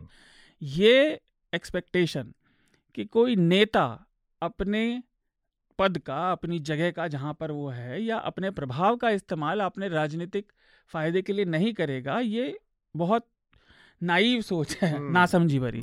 और एक चीज़ और चुनाव आयोग की ज़िम्मेदारी ये नहीं है कि वो राजनीतिक दलों की जवाबदेही तय करे। हम्म। उसकी ज़िम्मेदारी है कि वो जनता के लिए इसे पारदर्शी और सरल बनाए। आ वो चाहते हैं कि चुनाव आयोग मतलब वो चाहते हैं कि राजनीतिक दल जवाबदेह बने अपने वादों के प्रति। तो चुनाव आयोग ये ज़रूर कर सकता है कि जब भी चुनाव होने वाले हों वो रिफॉर्म ऐसे लाए कि बजाय इस पे डिपेंड होने के कि किसी राजनीतिक दल के पास कितना पैसा है। कितने संसाधन हैं वो सबको बराबर मंच दे। सवाल पूछने का काम मीडिया का है। है क्या? खासतौर से जनतंत्रों में। सत्ता का और जवाबदेही का जितना विकेंद्रीकरण होगा वो सिस्टम उतना जवाबदेह बनेगा। अब देखिए चुनाव आयोग के हमने कई नाम गिनाए। टी एन शेषन सबसे मशहूर नाम है। माइकल लिंगदो थे 2002 के समय और उसके बाद के चुनाव में है ना? लेकिन अशोक लवासा का एग्ज़ाम्पल भी हमने देखा। एमएस गिल थे। नहीं अभी हमने हाँ। उसके विपरीत अशोक लवासा का एग्ज़ाम्पल देखा। वो हटा दिए गए या उन्हें छोड़ना पड़ा। अब ये बात पुष्ट नहीं है वो इसे स्वीकार नहीं करते लेकिन ये बात पब्लिक स्फीयर में सबको पता है। मैंने इसका ज़िक्र इसलिए किया चुनाव आयोग को अपना काम करने देने के लिए वहाँ व्यक्ति का सही होना ज़रूरी है। आप नई प्रक्रियाएँ ले आइए वो काम नहीं करेंगी जब तक सही लोग सही जगहों पर नहीं पहुँचेंगे। और उनका चुनाव कैसे होगा? वो फिर अगर सत्ता के हाथ में तो वो कभी नहीं बदलेगा। एक आखिरी बात जो मॉडल कोड ऑफ़ कंडक्ट है चुनाव की आचार संहिता उसमें और ये बात आपने जो बात कही उसमें भी आई थी उसमें टीथ नहीं है। वो क्या सजा दे सकती है? हम्म। कितनी बार अब हम क्योंकि अब सोशल मीडिया बढ़ गया है पहुँच बढ़ गई है और चीज़ें तुरंत पता चल जाती हैं छुपते छुपते भी नहीं छुप पाती तो वो क्या सजा देता है कितनी बार उल्लंघन होते हैं? और हम्म। बड़े से बड़े छोटे से छोटे लोग करते हैं। हम्म। अभी हमने एग्ज़ाम्पल दिया हँसी ठिठोली में टीआरएस का। जब तक आप इलेक्शन कमीशन को टीथ नहीं देंगे। और ये केवल तभी चुनाव के समय के लिए लागू है लेकिन उसमें वो उनके पास इतनी शक्ति बिना किसी असर के सत्ता में सत्ता दल में क्योंकि उन पे असर उस समय सत्ता दल ही डाल सकता है। अगर उनके पास इतनी शक्ति है कार्यकारी और प्रशासनिक कि वो ऐसी सजा दें जो राजनीतिक दल को महसूस हो हम्म। तब इससे काम चलेगा। और मैं चाहता हूँ क्योंकि हमारे पास थोड़ा समय है और ये ज़रूरी विषय एक विषय उस पर आप और आनंद भी राय दें। इस प्रपोजल में एक बात और कही गई कि जो नकद बीस हज़ार रुपए तक के डोनेशन होते हैं, उनको चेक रखना चाहिए। मेरे नज़र में ये बड़ी विचित्र बात है। दूसरा कि सेंट्रल गवर्नमेंट किरण रिजिजू जी ने भी बयान दिया, कानून मंत्री ने, कि केंद्र सरकार इस प्रपोजल पर निर्णय लेगी। पहली बात तो केंद्र सरकार क्यों लेगी? ये सरकार का काम नहीं है। सरकार कैसे निर्णय करेगी कि चुनाव कैसे होंगे? हम्म। इसके लिए तो सर्व राजनीतिक दल होने चाहिए जिसमें सबकी बराबर रिप्रेजेंटेशन हो क्योंकि ये सबका मामला है। हम्म। जो मैंने पैसे की बात की इलेक्टोरल बॉन्ड पे हमने कितनी बार बात की है। हमारे कोच थे मेघनाथ उन्होंने एक्सप्लेनर भी बनाया था। जो बड़ा पैसा आ रहा है अगर आप उसको चेक कर लेंगे तो छो, छोटे पैसे पे आपको पकड़ने की इतनी ज़रूरत नहीं पड़ेगी और इसके पीछे एक पेच और है जो कम से कम मुझे लगता है।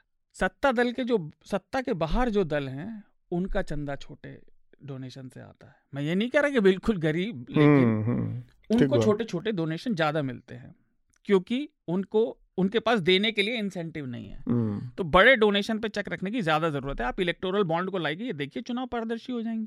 आनंद मेरे दिमाग में शार्दुल की बात सुन के एक सवाल कौंधा कि इलेक्टोरल बॉन्ड के, मसले को इलेक्टोरल बॉन्ड की जो व्यवस्था बनाई गई है उसको लेकर एक सवाल भी है लोगों के वो कोर्ट में भी उसको चुनौती दी गई है उसकी वैलिडिटी को लेकर और उसने एक तरह की अपारदर्शिता को बढ़ावा दिया भारतीय लोकतंत्र के भारतीय चुनावी प्रक्रिया में। अब चुनाव की जो प्रक्रिया है जो चुनाव हो रहे हैं जो फंडिंग का मसला है जो मुख्य मुद्दा है भारतीय चुनाव में वो तो बहुत ओपैक है। अपारदर्शी है। वो उसमें ब्लैक मनी आ रही है कि वाइट मनी आ रही है कौन दे रहा है कौन वो रिफॉर्म से बहुत दूर चुनाव आयोग खड़ा है। और जो सत्ता में आने के बाद पारदर्शी तरीके से जो होना है जो जिसमें पब्लिक मनी इन्वॉल्व होती है जिसका ऑडिट होना है उस स्कीम को लेकर चुनाव आयोग अति सक्रिय तो नहीं कह सकते सक्रिय दिख रहा है लेटर लिख रहा है और मैनिफेस्टो में वादों के, के को लेकर उसके आर्थिक रोड मैप को लेकर वो जवाबदेही चाहता है। तो ये दो चीज़ें हैं जो चुनाव आयोग की इसमें प्रायोरिटी जो प्राथमिकता है उसका अभाव आप इसको कैसे देखते हैं? नहीं जो इलेक्टोरल बॉन्ड का मुद्दा है वो इलेक्शन फाइनेंस रिजीम का है। जी। और ये जो है कैंपेनिंग का है। और जो फाइनेंस रिजीम वो वाला मामला जो है मेरे विचार से इस वर्ष उस पे सुनवाई होनी है सुप्रीम कोर्ट में अभी तक हुई नहीं है हाँ। या फिर जो विलंब हो रहा है हो सकता है अगले वर्ष भी तो कई साल से लटका हुआ है हाँ। और ये जो है इसमें दो तीन चीज़ें हैं कि कई बार जो है चुनाव आयोग का कम्युनिकेशन एक मेरी सामान्यतः इन लोगों से भेंट नहीं होती है लेकिन एक आ, मुझे हाल ही में अवसर मिला था इलेक्शन कमीशन के स्पोक्स पर्सन से बात करने का। जो शेफाली शरण है उन्होंने कई चीज़ों पर जो बताया कि मीडिया नैरेटिव ये है लेकिन अब चूँकि ऑफिशियल नैरेटिव उतना जो चुनाव आयोग का है वो कई लोगों तक जैसे कि उन्होंने दो तीन घटनाओं पे बताया पश्चिम बंगाल चुनाव में ये वगैरह में। तो वो इस पर उनका कहना था कि ये जो है इससे भी बड़ा मुद्दा है कि अगस्त में सुप्रीम कोर्ट ने क्या कहा हम्म।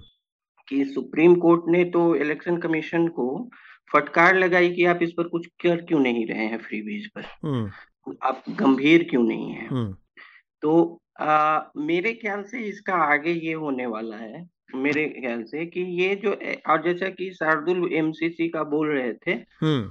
तो कई वर्षों से जो है मॉडल कोड ऑफ़ कंडक्ट जो है बहुत जो है एक तो है कि उसका सिलेक्टिव यूज़ का आरोप लगता है। दूसरा है कि मॉडल कोड ऑफ़ कंडक्ट जो है एक लीगली टूथलेस है उस पर जो है लीगल केसेस वगैरह कोर्ट में नहीं करती है है और वॉल्यूंट्री इन सेंस में ये इसलिए कहा कि ऐसा नहीं है उसे लागू नहीं किया जा सकता। वॉल्यूंट्री इन सेंस की पॉलिटिकल पार्टीज़ पे है कि उसे मान रहे हैं या नहीं मान रहे हैं। तो अब आ, उसके पीछे भी जो है कई कारण है। एक तो इलेक्शन कमीशन ने खुद ही बताया है कि अगर एमसीसी को जो है लीगल टूथ दे दिया जाए तो चुनाव प्रक्रिया में सिर्फ़ जो है सिर्फ़ जो है केसेस में उलझी रहेंगी हम्म। और भारत में जब जो है चुनाव का कैलेंडर ऐसा है तो उसको जो है कोर्ट में ले जाने से हर चुनाव में हज़ार केसेस होंगे तो चुनाव कैलेंडर ही नहीं फॉलो हो सकता है हम्म। ये, ये क्योंकि हर गली नुक्कर पे एमसीसी का उल्लंघन है और हर पे जो कोर्ट में जाएगा इसलिए उसके तात्कालिक उपाय ही करने होंगे हम्म। तीसरा है कि आपने जो बोला वो सही बात है और शार्दुल जी ने भी बोला कि जो कैंपेन है ना तो हम्म। वो उ, उसका जस्ट लाइक एडवर्टीजमेंट जो है वो बहुत यथार्थवादी नहीं हो सकता है हम्म। कि, कि स्टेट फाइनेंस क्या है और हम जस्ट कोई भी एडवर्टीजमेंट बाय नेचर एक एग्जेजरेशन होता है हाँ। तो कोई भी विज्ञापन वो कैंपेन क्या है? एक राजनीतिक विज्ञापन है।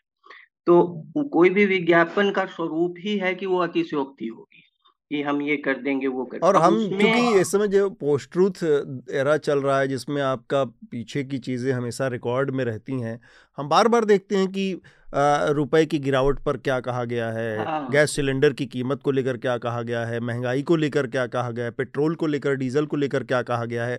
और आज कहाँ है? तो लोग हाँ। फनी तरीके से उसका इस्तेमाल करते हैं कॉन्ट्राडिक्ट करने के लिए मज़े लेने के लिए। तो ऐसे में कैंपेन को जो ये जो आगे हो इस ये अगर मेरे ख्याल से चुनाव आयोग भी इसमें बहुत स्पिरिटेड ढंग से पीछे नहीं है। हम्म। इससे बचती आई है हाँ मतलब बहुत लॉजिकल तरीके से सुप्रीम कोर्ट ने बहुत सही आ, सुप्रीम कोर्ट में जो इलेक्शन कमीशन का अब तक का स्टैंड रहा है वो बहुत लॉजिकल तरीके से वो अपने को इससे हाँ, अलग इसी और वो ज़्यादा पुरानी बात नहीं इसी अगस्त। हाँ। इसी अगस्त में चुनाव आयोग ने जो है ये दलील दिया है और बिंदु वर दलील पॉइंट बाय पॉइंट रिबर्ट किया है इसको सुप्रीम कोर्ट के डायरेक्ट को हम्म। कि नहीं आपका ये कहना गलत है कि ये करना चाहिए वो हाँ, करना चाहिए। ये इसमें हमारा हम, कोई रोल हमारी नहीं इसमें कोई भूमिका नहीं, नहीं है। तो ये है कि मेरे ख्याल से ये अगर होता भी है जो कि मुझे कम संभावना है कि ये होगा हम्म। तो ये क्या है कि एक बस एक दस्तावेज़ हो जाएगा कि हाँ जो क्रिमिनल जो चुनाव लड़ना चाहते हैं एक एफिडेविट सबमिट कर दो ये कर दो। अब कोई पॉलिटिकल पार्टी जो है मान लीजिए कि कोई जो है एक आश्वासन देती है कि हम ये कर देंगे तो उसके पास इतनी क्या है कि दस्तावेज़ लगाना है कि हम स्टेट फाइनेंस से ये करेंगे वो करेंगे इस तरह के वित्तीय संसाधन जुटा लेंगे। आगे का उसके पास वित्तीय स्थिति क्या होगी ये भी फोरकास्ट वो नहीं कर सकता। हम्म। उसके पास एक्सपर्टीज नहीं है कि इतना इकोनॉमिक फोरकास्टिंग कर सके और स्टेट रिसोर्सेज का। हम्म। तो क्या है कि एक जो है औपचारिकता हो जाएगी कि भाई एक डॉक्यूमेंट और लगा। और क्या हो सकता है? हाँ मतलब वो एक तो बार फिर से बाबू बाबूगिरी बढ़ेगी हाँ वो जैसे उम्मीदवार बोलते हैं हाँ हम एमसीसी फॉलो करेंगे एक सिग्नेचर ले लो। तो एक औपचारिकता वाली हो जाएगी फिर। ये और अनावश्यक है। मेरे ख्याल से ये मतलब इसका मुझे लगता है कि सुप्रीम कोर्ट का जो सुप्रीम कोर्ट का जो स्टैंड है वो बहुत लॉजिकल और समझदारी का स्टैंड है और उसी पर स्टिक करना चाहिए। ये पता नहीं कहाँ से इसीलिए मैं कह रहा हूँ कि शायद ये मतलब राजनीतिक जो सत्ता है उसके दबाव में उसके इशारे पर ये किया और वरना तो उनका जो स्टैंड कोर्ट में था उसके बाद इसकी इसकी ज़रूरत ही नहीं उसकी संभावना ही नहीं पैदा होती थी। शार्दुल आप कुछ कहना चाह रहे हैं देखिए कई सारी बातें हाँ। और हैं छोटी छोटी एक तो हमें याद रखना चाहिए इलेक्टोरल बॉन्ड्स को अब थोड़ा समय हो गया है। 2021 में 20 में 19 में चुनावों से ठीक पहले उनकी सेल खोल दी गई। उन्हें किसने खरीदा ये कोई नहीं जानता। हम्म। केवल सरकार जानती है। नहीं कि चुनावों से ठीक पहले ही खुलती है वो विंडो वो ठीक है लेकिन वो आ, कौन लोग हैं खरीदने वाले ये पता नहीं चलता। किस दल को जा रहा है बस इतना ही पता चलता है हमको। वो भी बाद में। वो भी बाद में पता चलता है। एक चीज़ और कॉरपोरेट चंदे पर भी लिमिट हटाई गई थी। पहले एक प्रॉफिट के एक हिस्से पर ही आप एक प्रतिशत तक ही दे सकते हैं उससे हम्म। ज़्यादा आप राजनीतिक चंदा वैध रूप से नहीं दे सकते। हम्म। वो हटा दी गई। ये तो हुआ पास्ट जो इससे मुझे एक चीज़ और अजीब लगी अगर ये चेंज मान लीजिए सरकार के साथ ये हो जाता है तो क्या रिप्रेजेंटेशन ऑफ़ पीपल एक्ट में बदलाव होगा? क्योंकि ये सब चीज़ आरपीएस ही तो डिसाइड होती है जैसे आनंद ने भी ज़िक्र किया। दूसरी चीज़ अब आनंद की बात से ही मुझे याद आया ये खर्चे पर सीलिंग उम्मीदवारों के लिए है राजनीतिक दलों के लिए नहीं है। हम्म। आप राजनीतिक दलों पर भी लगाइए ना और उनसे भी खर्चे का हिसाब लीजिए कि आपने कॉन्स्टिट्यूएंसी वाइज खर्चा किया कितना किया क्यों किया है ना? उसमें धांधली होते हुए भी आपके सामने चेक्स आएँगे। खर्चा देखिए सारी बात घूम फिर के हम बहुत सारी नीतियाँ लगा लें धन पर आती है संपत्ति पर आती है। अगर आपके पास खर्च करने आर्थिक के लिए पक्ष ही होता है। आपके पास अगर धन है तो वो बहुत सारी मुश्किलों को बहुत सरल कर देता है। और अगर आपके पास चुनाव लड़ने के पैसे नहीं है आपका मैसेज कितना ही अच्छा हो। ये किसी दल की पक्ष किसी दल के पक्ष में बात नहीं है ये एक यथार्थ है। अगर मेरे पास कहीं जाने के पैसे नहीं है तो मैं जाके बात कैसे कहूँगा? सारी बात घूम फिर के यहीं आ जाती है। तो इन चीज़ों पे सुधार होना चाहिए। आपको सार्वजनिक केवल चुनाव ही नहीं किसी भी चीज़ में आप पारदर्शिता लाइए लेकिन वो सब सत्ता दल के हाथ में मत दीजिए। उसको आप ऐसे विकेंद्रीकरण किए कि लोगों की जवाबदेही अपने सिस्टम पे हो। चीज़ें अपने आप ठीक हो जाएँगी। लोग अप, अपने आप ईमानदार लोग आपको सुझाव देंगे कि सिस्टम कैसे बेहतर होगा। तो एक आखिरी छोटा सा विषय है मैं एक एक कमेंट्री आप लोगों से चाहूँगा और उसके बाद फिर हम रिकमेंडेशन की प्रक्रिया पर जाएँगे। पिछले हफ़्ते प्रधानमंत्री नरेंद्र मोदी ने देश में 5G टेक्नोलॉजी की शुरुआत की और उसमें जो तमाम घोषणाएँ हुई उसमें वोडाफोन, एयरटेल, जियो ये तीन प्लेयर खड़े थे, मौजूद थे और इसके अलावा बीएसएनएल भी उसका एक हिस्सा था।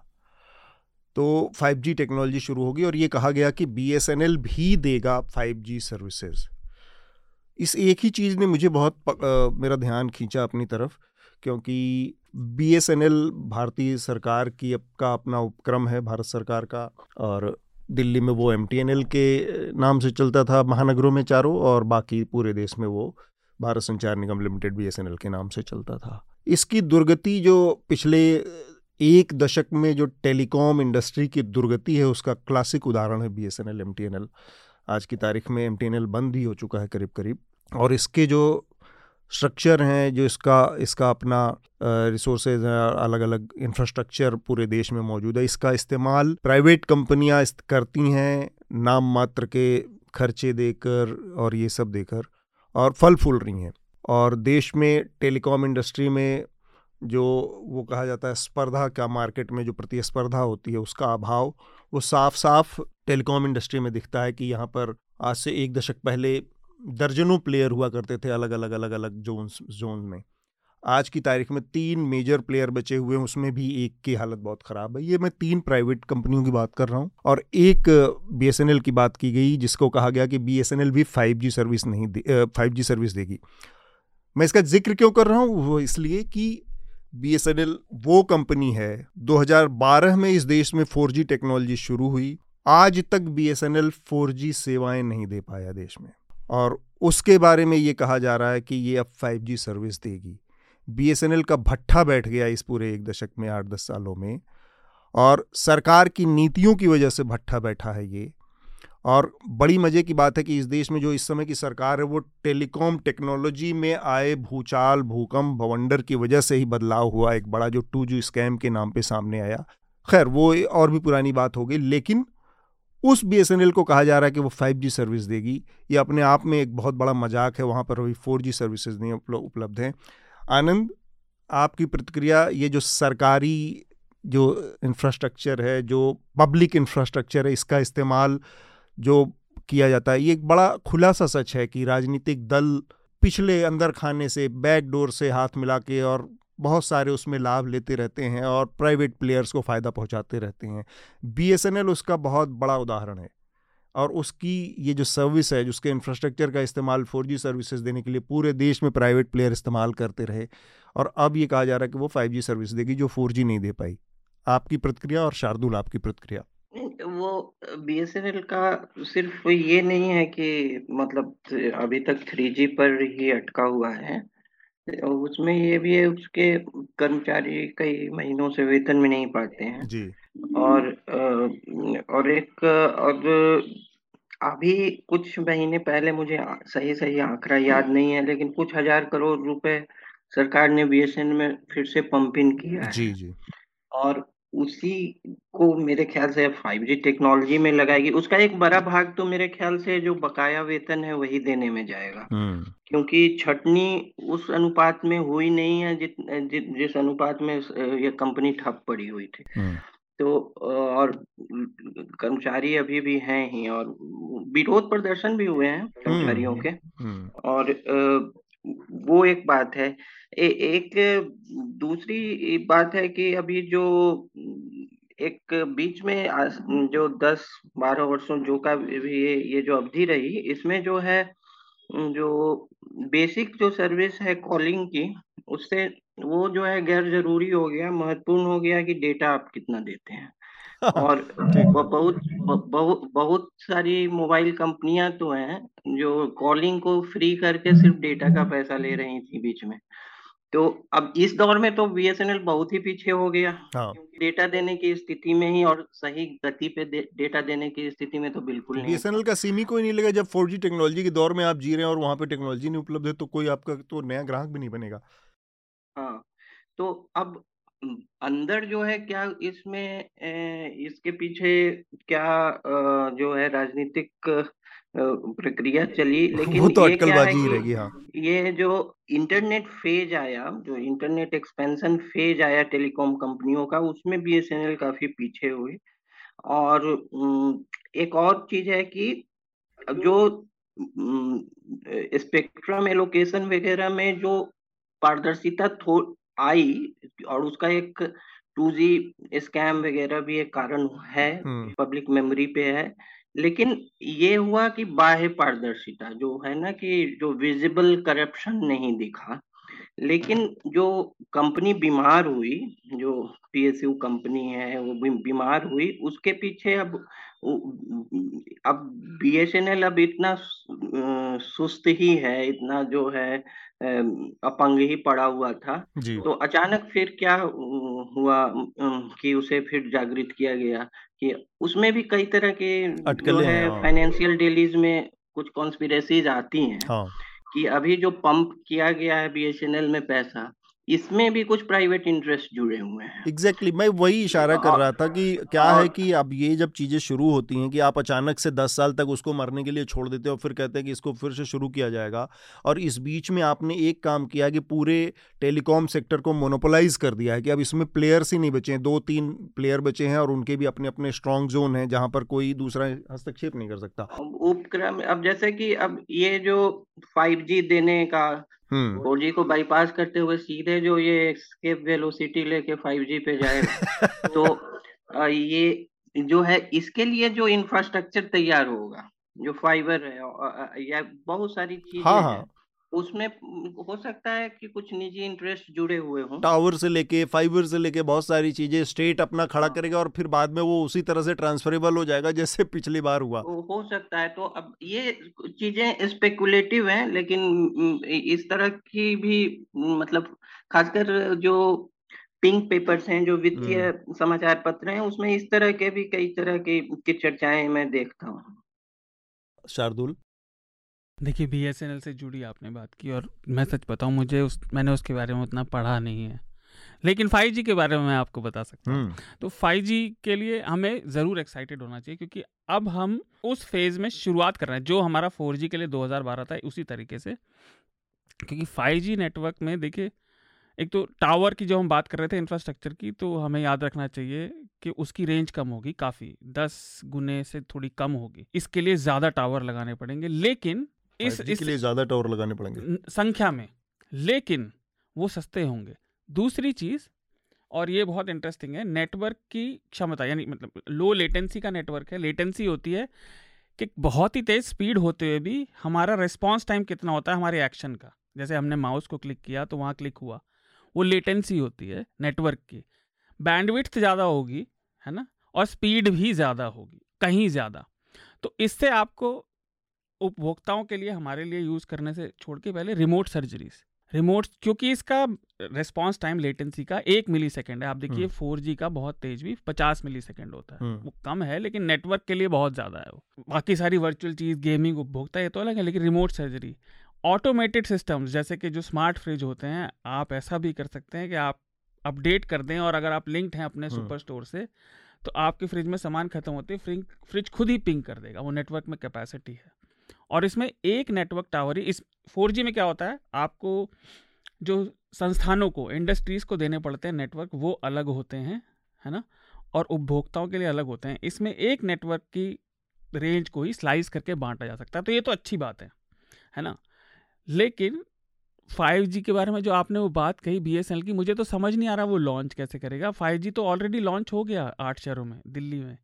एयरटेल पे अवेलेबल है अगर आपका फ़ोन चला नहीं सबने अपने अपने लाइन डेडलाइन के जैसे नेक्स्ट मंथ के एंड से जियो शुरू करेगा एयरटेल ने कुछ जगह शुरू कर दिया वोडाफोन भी उसके बाद इनका कहना है कि ये 2022 के अंत के बाद शुरू करेगा BSNL उसका रीज़न ये है क्योंकि इनके पास जो आपने कहा इंफ्रास्ट्रक्चर नहीं है दूसरा इनको अपने सब्सक्राइबर्स के फ़ोन अपडेट कराने पड़ेंगे। इसमें केवल सिम से काम नहीं होगा। केवल सिम वाली बात नहीं जब इनके पास फोर टेक्नोलॉजी नहीं थी लोगों ने लेना बंद कर दिया BSNL तो अब ये पूरी तरह से ज़ीरो से एक प्लेयर के शुरू करने की स्थिति होगी ना क्योंकि अब तो थ्री हाँ। सपोर्ट कर अगर थ्री भी कोई BSNL किसी समय यूज़ करता था तो अब तो मोबाइल ही थ्री सपोर्ट वाले नहीं रह गए। बीच में पूरी जनरेशन के पास फोर सपोर्टेड मोबाइल है तो आपका तो डिवाइस सपोर्ट कर रहा है ना आपका सिम सपोर्ट कर रहा है। तो ये तो किसी प्लेयर को आप ले आ रहे हैं तो वो ज़ीरो से शुरू करेगा।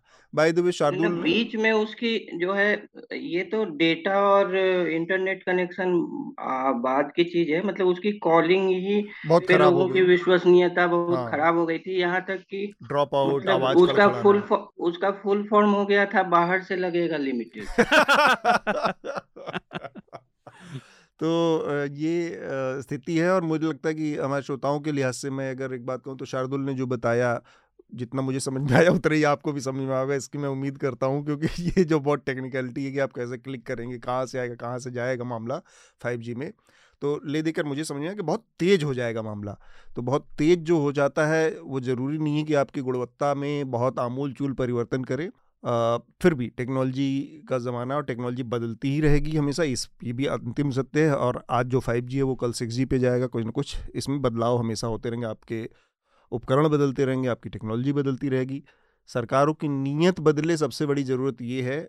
बीएसएनएल का ज़िक्र मैंने सिर्फ़ इसी लिहाज से, इसी नीयत से यहाँ पर किया था कि किस किस तरह के मोटिव के साथ चीज़ें हमारे देश में कंपटीशन, कमीशन बनाया गया था कि जो भी कॉरपोरेट सेक्टर, ये एक तरह का चेक एंड बैलेंस था कैपिटलिज्म में, जब आप आपके ऊपर आरोप लगता है कि आपकी अर्थव्यवस्था में क्रोनी कैपिटलिज्म हो सकता है। लोग भाई भतीजावाद करके इसका इस्तेमाल कर सकते हैं तो उसको चेक करने के लिए, बैलेंस करने के लिए रेगुलेटरी अथॉरिटीज़ होती हैं कि मार्केट में लेवल प्लेइंग फ़ील्ड रहे, बहुत सारे कॉम्पिटिटर रहें ताकि कंज्यूमर का अल्टीमेट हित सधे, उसको फ़ायदा हो।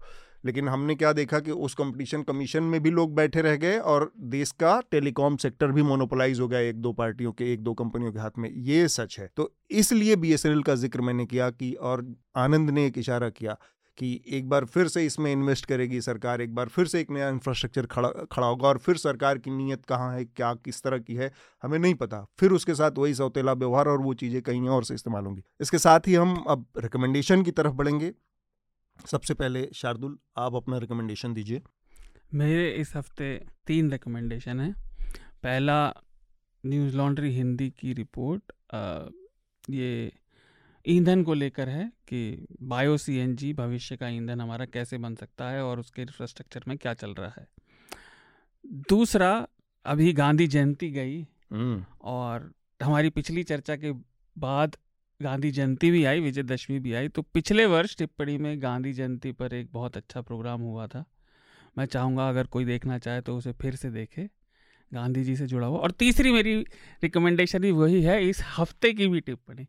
मुझे हँसी इसलिए आई और मैं उसे रिकमेंड कर रहा हूँ कि एक समाचार, मुझे मतलब वो देख के खुद हँसी आया समाचार का पीस कि टीवी चैनल बता रहा था कि उल्का से हीरे गिरेंगे तो सब अरबपति हो जाएँगे। मतलब आप ये भी भूल गए कि अगर सबके पास हीरे होंगे तो उसकी वैल्यू नहीं रह जाएगी। लेकिन मुझे ये समझ में नहीं आया कि ये जो भारत के लिहाज से बड़ा महत्वपूर्ण था कि अभी हमने पूरे इस चर्चा में डिस्कशन बातचीत की कि 80 करोड़ लोगों का और कैसे जो गैर बराबरी बढ़ी है और उसके ऊपर अगर कोई ये समाचार चैनल इस तरह की चीज़ें दिखा रहा है कि उल्का पिंड से पूरे हर नागरिक दुनिया का अरबपति हो जाएगा तो फिर सारा खेल ही बदल जाएगा पूरी दुनिया मतलब ये और पूरी सेंसियरिटी से पूरी गंभीरता से इस खबर को एंकर ने प्रस्तुत किया जिसकी वजह से इसको बाकी लोगों के सामने ले आना मुझे अपनी ज़िम्मेदारी नहीं नहीं वो बहुत अच्छा था। मैं बताता हूँ क्यों?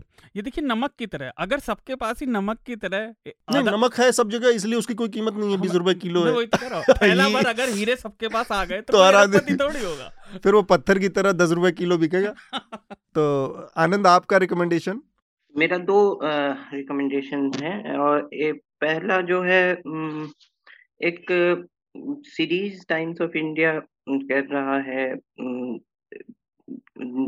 जियो पॉलिटिक्स करके वो जीपिंग से लेकर चाइना के जो शासक हैं हम्म। राष्ट्रपति हैं शासक का तो उनको लेकर है तो इसे लिखा इसे लिख रहे हैं मेरे ख्याल से इसके पाँच भाग आ चुके हैं विजय गोखले जो हमारे पहले हाँ। विदेश सचिव थे और चीन में भारत के राजदूत भी रहे हैं। और भारत में ऐसे चुनिंदा लोगों में से हैं जिन्हें मैंड्रिन पर कमांड है। जी। तो और इन्होंने चीनी समाज को राजनीति को और कई उसके हम्म, नीतियों को चीन की दृष्टि से देखा है फिर भारत की दृष्टि से विश्व की दृष्टि से और उसके अलग अलग आयाम को और काफ़ी अच्छे से क्लेमन को अगर समझना है, अगर different layers Chinese society politics का तो एक अच्छा सीरीज़ और दूसरा मेरा है कि ये जो पहाड़ी और बकरवाल और गुजर को जो आरक्षण देने की बात गृह मंत्री ने कही है जम्मू जम्मू और कश्मीर में तो उस पर प्रवीण स्वामी का प्रिंट पे एक लंबा निबंध है और उसमें उन्होंने इसके अलग अलग आयामों को ऐतिहासिक दृष्टि से वो मुगल काल से लेके सिख रंजीत सिंह के राज के लेके फिर डोगरा राजाओं के लेके और वर्तमान आज़ादी के बाद जो परिस्थिति है उसमें दिखाया है और और उसके ऐतिहासिक, सामाजिक और राजनीतिक पक्षों पर अच्छा विश्लेषण किया है, लंबा निबंध है प्रिंट में। हालाँकि उसका जो हेडलाइन है वो थोड़ा सा जो है कि निबंध के, का जो सार है उसको ठीक से रिफ्लेक्ट नहीं कर रहा है, इसलिए मतलब उसके हेडलाइन पे नहीं जाइए। मेरे ख्याल से जो निबंध है उसमें कई सारे ज़्यादा तत्व हैं। किदोई साहब? अतुल, मैं राजनीति में हमारे देश में सबको इंटरेस्ट होता है, दिलचस्पी होती है। वो थोड़ा सा पुराना वो है, लेकिन अब उसका एक फिफ्थ एपिसोड आ रहा है।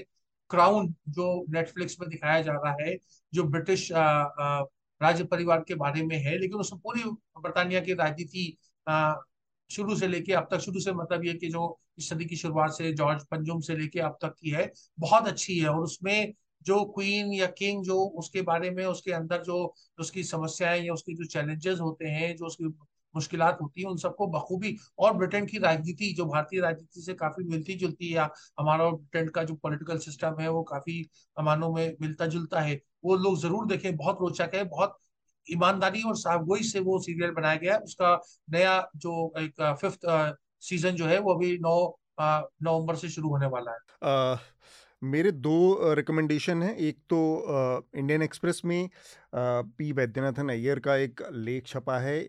इलेक्शन कमीशन का जो ये प्रस्ताव आया है, इसके ऊपर और बहुत ही आर्टिकुलेट तरीके से उन्होंने एक ऑपेड लिखा है कि कैसे ये पूरी के पूरी जो प्रक्रिया है या जो जहाँ पर इलेक्शन कमीशन घुसने की कोशिश कर रहा है, वो गैर ज़रूरी है और उसको इससे बचना चाहिए और उसकी क्या खामियाँ हैं।